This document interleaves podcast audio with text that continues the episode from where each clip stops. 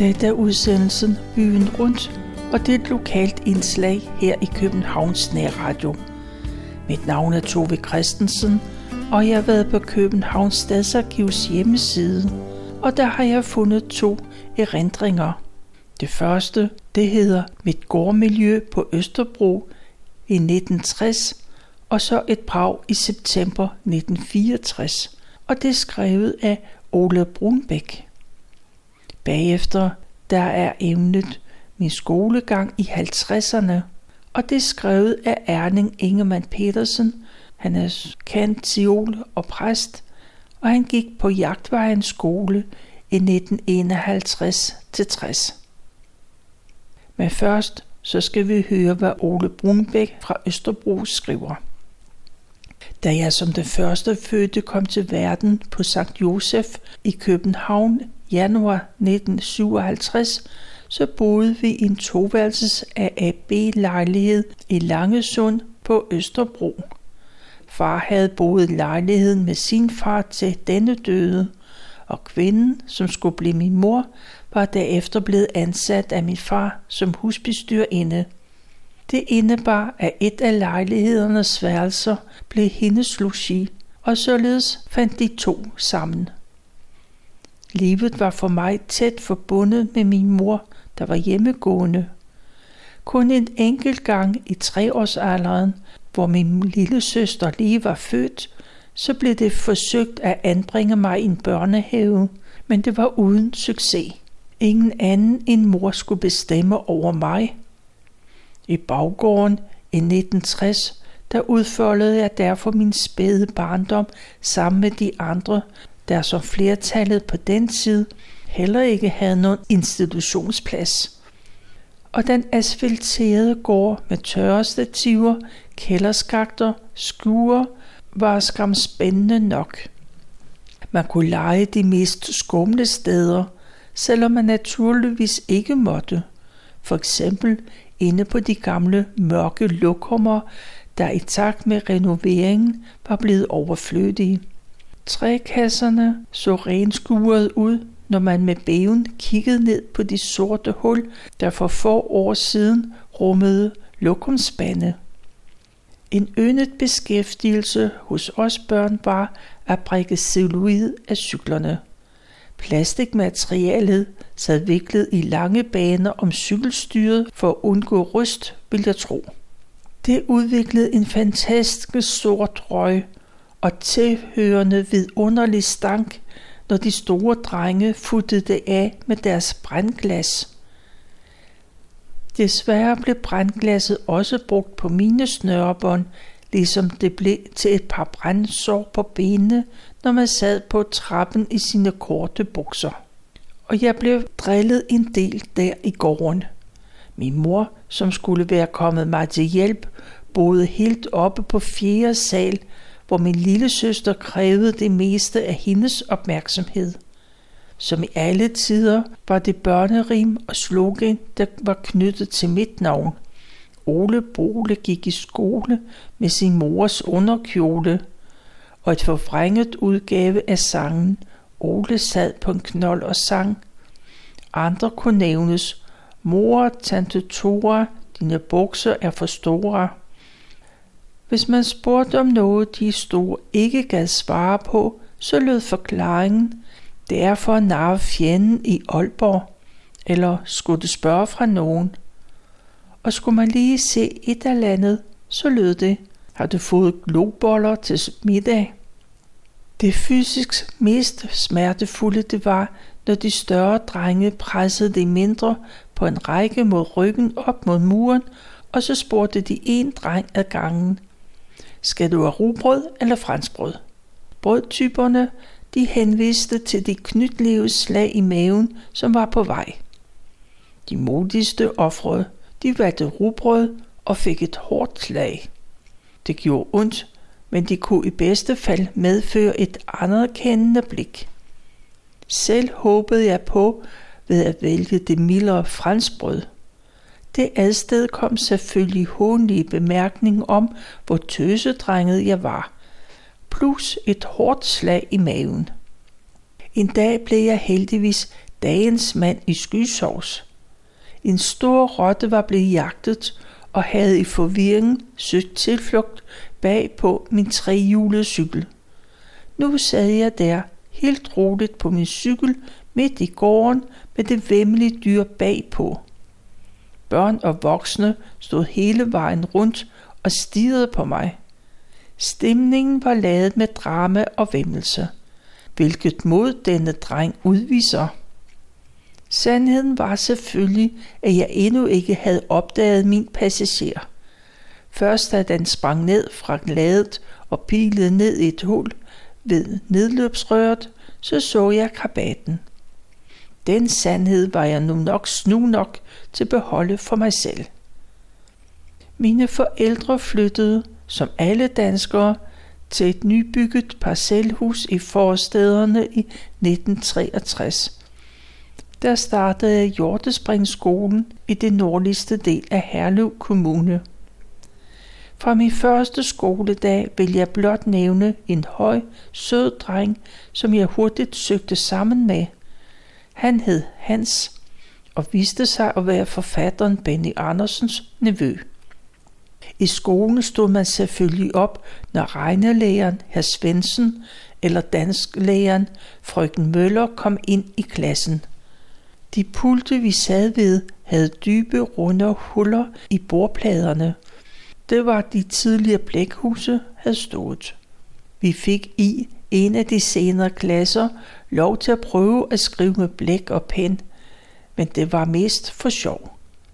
I tredje eller fjerde klasse hvor man fik blækregning, brugte man fyldepen med patron. Et par år senere blev det endda tilladt at bruge de nymoderne kuglepenne. En enkelt oplevelse havde stor relation til Københavns Kommune. I anden klasse, en lun septemberdag i 1964, hvor jeg efter halvanden times lørdagsundervisning var på vej hjem og lege min kammerat, så lød der pludselig et kraftigt bullon i det fjerne, som fik os begge til at kigge op i den skyfri himmel. Om aftenen kunne mine forældre berette, at et stort gasværk var sprunget i luften i Valby netop på det tidspunkt. Trods afstanden fra gasværket til Hjortespring er der over 12 kilometer, er jeg helt sikker på, at det var den eksplosion, vi hørte. Og det var, hvad Ole Brunbæk har skrevet om sine erindringer fra Østerbro. Og så er næste emne. Det hedder Min skolegang i 50'erne på Jagtvejens skole 1951-60, og det er skrevet af Erning Ingemann Petersen. Han er kantiol og præst. Han skriver, nogle ord om mig selv. Jeg er født på Nørrebro en dag i fru Olga Limskovs fødeklinik på Nørrebros runddel. Det var i det besatte Danmark i krigens tid. Krigen var for os dengang den anden verdenskrig, som vi ikke oplevede, men hørte meget om i vores barndom. Min familie har i cirka i halvandet hundrede år hørt til på Nørrebro op mod Åboulevarden og det tilgrænsende del af Frederiksberg, hvor jeg bor i dag. Det har gjort mig til Nørrebro Frederiksberg lokalpatriot, og jeg har lige så meget hjemme på Assistenskirkegården som i Frederiksberg have. Og så skal vi høre noget om hans mellemskoletid. Og det er lærerens ahold. Der er en skikkelse, der rager op over alle andre. Preben Akkerbæk. Han blev vores dansklærer i 1957, da vi gik i anden mellem. Hvis det er muligt, at nogen kan være født pædagog, så var han det. Altid venlig, ligeværdig og anerkendende. Han fortalte os, at han engang havde et udmærket vellønnet job som repræsentant, men en dag fandt han ud af, at han ville noget mere. Så gik han, der var gammel grøn spejder, han begyndte på KFM seminariet, og så blev han lærer. Det ekstra interessante ved ham var, at han var reserveofficer, løjtnant i artilleriet. I det hele taget har den største pædagogiske kapacitet, jeg har kendt blandt mine læger og mine børns, haft en militær baggrund. Som leder i det militære har de erfaret, hvordan man holder sammen på sig selv i ekstreme situationer, og hvordan man skaber disciplin, men de har også indset, hvad man kan byde et menneske, og hvad man ikke skal byde et menneske. Akkerbæk fortalte en gang imellem nogle historier fra sit militære fortid, altid med et pædagogisk, moralsk sigte. Det var Preben Akkerbæk, der fik min ligegyldige eller negative holdning til skolen til at forsvinde. En dag skulle vi møde op ad formiddagen, og jeg sad i min bedsteforældres lænestol og læste et stykke om Ludvig Holbergs liv og hans pionerindsats for det danske sprog. Jeg læste det bare igennem en enkelt gang, så skulle jeg afsted i skole. Jeg meldte mig frivilligt til at referere Holbergs liv, og bagefter spurgte Akkerbæk, har du læst meget på det? Nej, svarede jeg. Men du har læst det med interesse, var hans kommentar.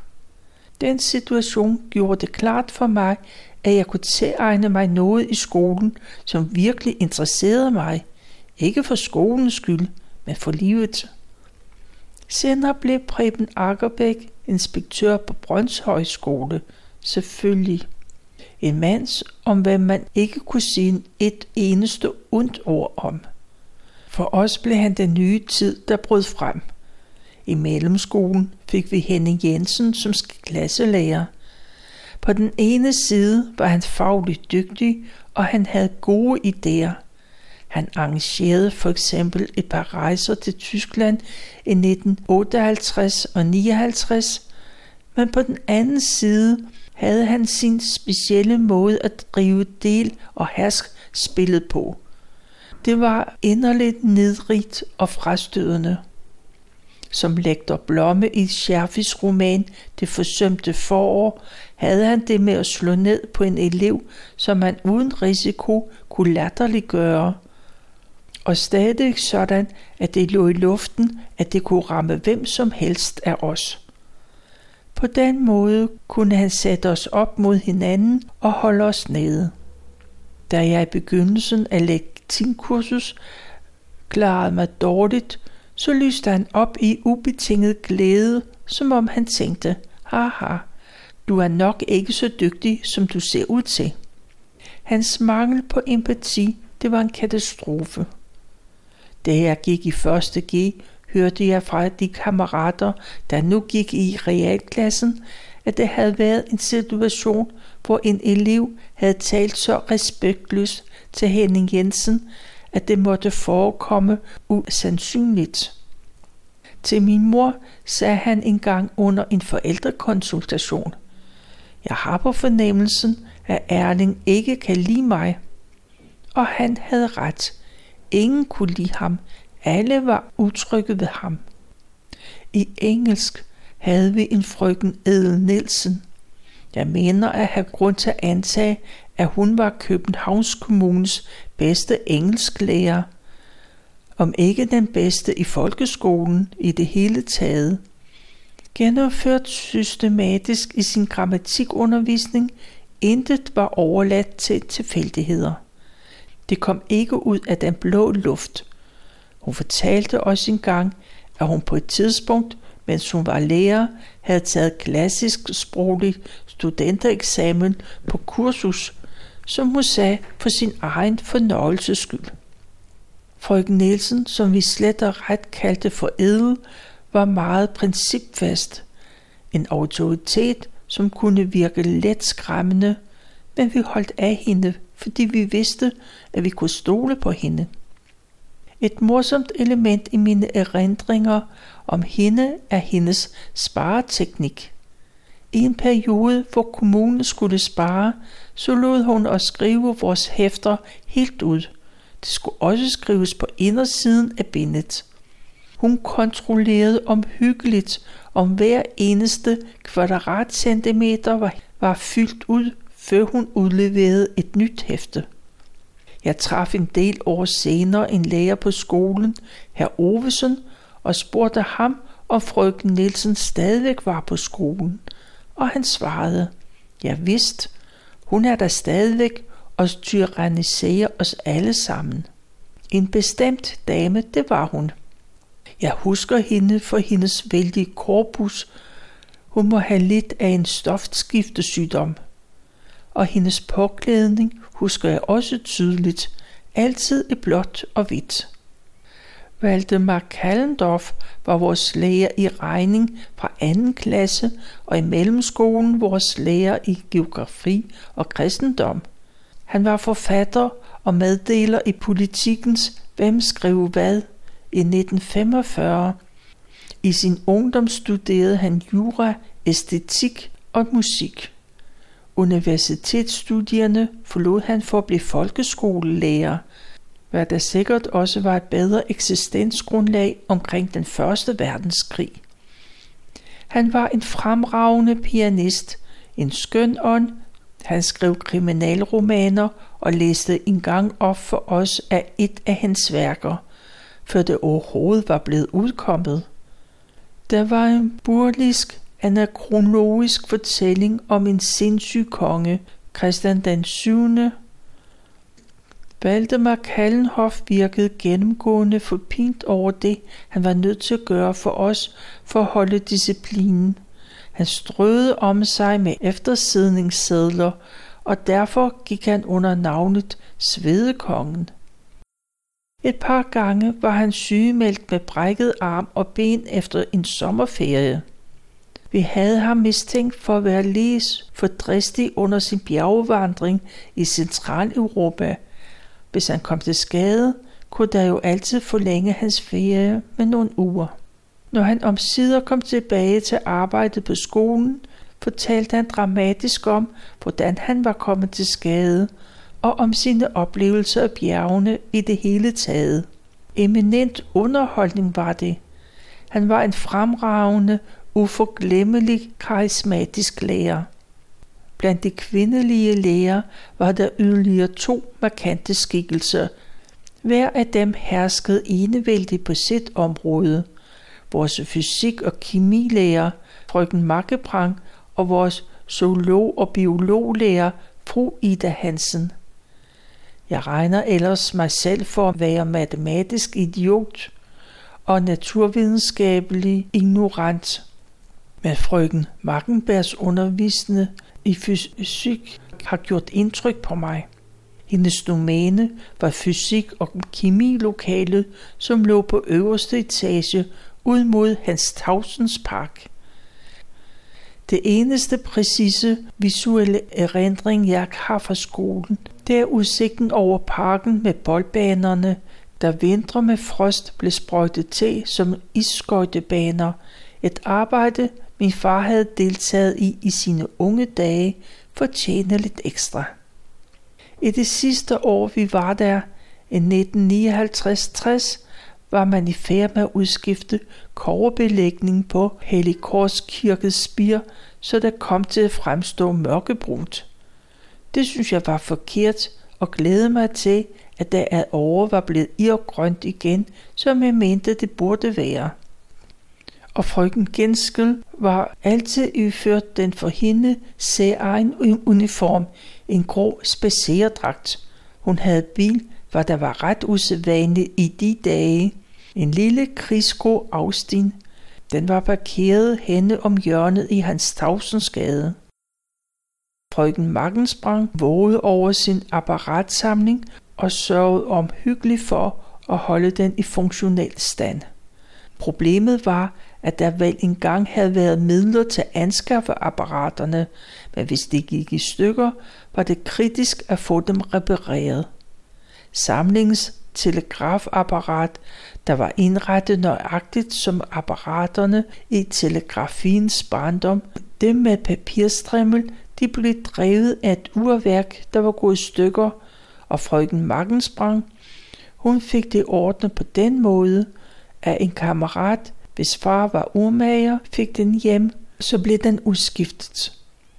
Lige så efterlyste hun en gammel smed, som eventuelt kunne ordne det vidunderlige store model af en dampmaskine, der ville af ukendte årsager overhovedet ikke køre, men det gav ikke umiddelbart noget resultat. Mellemskolefysikken var despektiv. Vi tegnede i vores hæfter alle slags elektriske apparater og deres bestanddele. Elektromagnet, ringeapparat, telegrafapparat, jævnstrømsmotor og generator, vekselstrømsmotor og generator. I det optiske fysiske tegnede vi strålegangen i konvens og kontiv linse, fotografiapparat og teaterkikkert. Jeg lavede selv kikkerter af paprør med brilleglas og et frimærkelup. Da jeg mange år senere kom til DDR, købte jeg et primitivt eksperimentalsæt, hvor man kunne lave alle de instrumenter, jeg engang havde tegnet. Det forærede jeg til min kusines søn, som blev civilingeniør. Og da min søn, som nu er elektriker, var begyndt på teknisk skole, så kunne jeg imponere ham med mit kendskab til elementær elektricitetslære. Jeg kunne stadigvæk huske det meste, selvom der var gået over 50 år siden mellemskoleeksamen. Og fru Ida Hansen havde monopol på undervisning i zoologi og botanik. Hun gik almindeligvis under navnet Ida Mor og havde en lidt langsom, men meget præcis fremstillingsform. Vi lærte om over- og undergæret øl, og hvordan sukker ved gæring blev forvandlet til alkohol, og hvad der især havde aktualitet i dag, symbiosen mellem pattedyr og planter, at planterne lever af den kuldioxid, som dyr og mennesker afgiver, og mennesker og dyr omvendt lever af den oxygen, som planterne producerer. Så meget kan jeg på stående fod huske efter 54 års forløb. Og så må jeg forlade Jagtvejens skole og begive mig til den klassenske legatskole. Det lyder fornemt med et navn, men den var ellers lige så kommunal som Jagtvej. Min sidekammerat i fjerde mellem Niels Brun, som blev klassisk filolog, og jeg var blevet oplagte emner til den sproglige gymnasiet, men det krævede, at vi måtte bestå en tillægsprøve, den lille latinprøve. På Jagtvejens skole var der ingen lærer, der kunne undervise os i latin, så vi måtte de fleste af ugens dage tage sporvognen eller bus til den indre by. Det foregik efter den almindelige undervisning. Ordet Degel, som senere blev viceinspektør, blev vores lærer. Han indledte undervisningen med en lille tale, hvor i han meddelte os, at vi nu var ved at lære latin, hævede os over den grå masse. Disse var virkelig ordene. Man kunne undre sig over, at vi dengang skrev 1959 og ikke 1859. Herr Del ville vel derved også betyde os, at han selv hævede sig over den grå masse til nærmeste guddommelig status. En gang imellem kunne han dog fortælle os en historie fra sit privatliv, og det lod os ane, at han måske kun var en halvgud. Dickels ellers noget overlegne fasong var, at han havde sans for humor, hvad han lejlighedsvis demonstrerede kunne engang ikke huske betydningen af ordet okkultus. Har du aldrig hørt om de okulte, spurgte Dickel, og greb med sine lange arme fat om katedret, som han rystede voldsomt. I det han med rullende øjne og hul røst råbte ordene. Jeg hører en som stemme. Pludselig havde han forvandlet sig til et spirituelsk medie. Jeg var i begyndelsen dumme Peter i latin, hævdede mig siden til hvad herr Degel måtte anse for en acceptabel middelmodighed og aflag endelig prøve med højeste karakter. En del af forklaringen er, at jeg fik lejlighed til at købe en gammel amerikansk skrivemaskine billigt.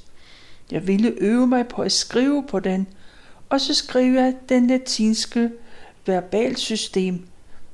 Det skrev jeg på af fire ark, som jeg klæbede sammen, så jeg kunne se systemet i sammenhæng. Dermed fik jeg lært det hele udenad. Folkeskolen var forbi.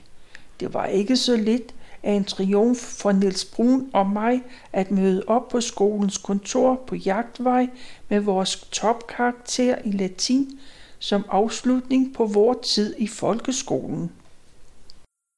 Vores klasselærer Henning Jensen tog imod dokumenterne i sin egenskab af konstitueret viceinspektør, og hans karakter fornægtede sig heller ikke ved denne lejlighed. Det var som om han gik i stå, stivnet i en ærgelse, som man ikke kunne tillade sig at give udtryk for. Det var stadig en forestilling om noget elitært omkring latinen, som del vores latinlærer på sin egen særegen måde havde givet udtryk for, og den elite hørte Henning Jensen altså ikke til. Og så kunne et nyt livsafsnit i sensommeren 1960 begynde, da jeg kom på Nørre Gymnasiets nysproglige linje. Nørre G var oprindeligt privat under navnet Karen Kærs Skole. I 1918 blev skolen overtaget af staten under den tiltagende økonomiske krise. Det var i de ydre rammer det mest beskidende gymnasium i København, klemt inde i Gardnergade mellem to baggårde. Der var ingen prestige i at være lærer eller elev der, men der var en levende humanistisk ånd, og til min undren, som jeg tænker på den dag i dag, kunne det også undervises forsvarligt i naturvidenskaberne. Vi var børn og blev behandlet som børn. Med rektor Jørgen Andersen herskede den oplyste enevælde stadigvæk i begyndelsen af 60'erne. Men man respekterede vores værdighed i modsætning til det, jeg for det meste havde oplevet i folkeskolen. Min gymnasietid faldt imidlertid uden for den fremstilling, så min fortælling ender her.